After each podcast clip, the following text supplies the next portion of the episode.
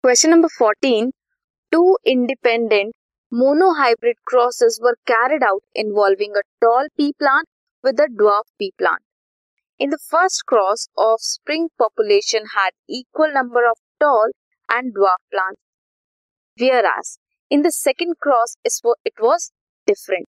Work out the crosses and explain giving reasons for the difference in the offsprings of the population.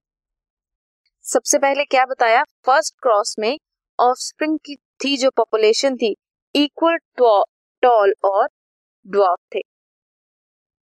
क्या हो सकता है cross में?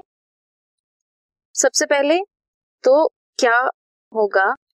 Capital T capital T भी tall है and capital T small T भी tall है। Small T small T is dwarf या तो हिट्रोजाइगस हो सकते हैं या फिर होमोजाइगस लेट्स सी अगर हम क्रॉस करेंगे हिटेरोजाइगस को विद ड्रॉप गैमेट्स क्या मिलेंगे? Capital T small T and इसे क्रॉस करेंगे हम with small T small T capital T small T capital T small T small T small T small T small T ये क्या है? ये है tall and these are dwarf.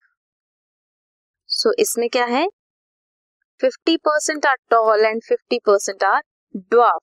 If heterozygous tall condition है तो if homozygous है then capital T capital T cross with small t small t. Gametes will be capital T capital T and small t small t. अगर हम देखेंगे, क्या मिलेगा हमें? हमें मिलेगा that all plants are tall hundred percent are tall so first cross में heterozygous है for trait T T second cross में tall plant is pure homozygous of the trait this was question number fourteen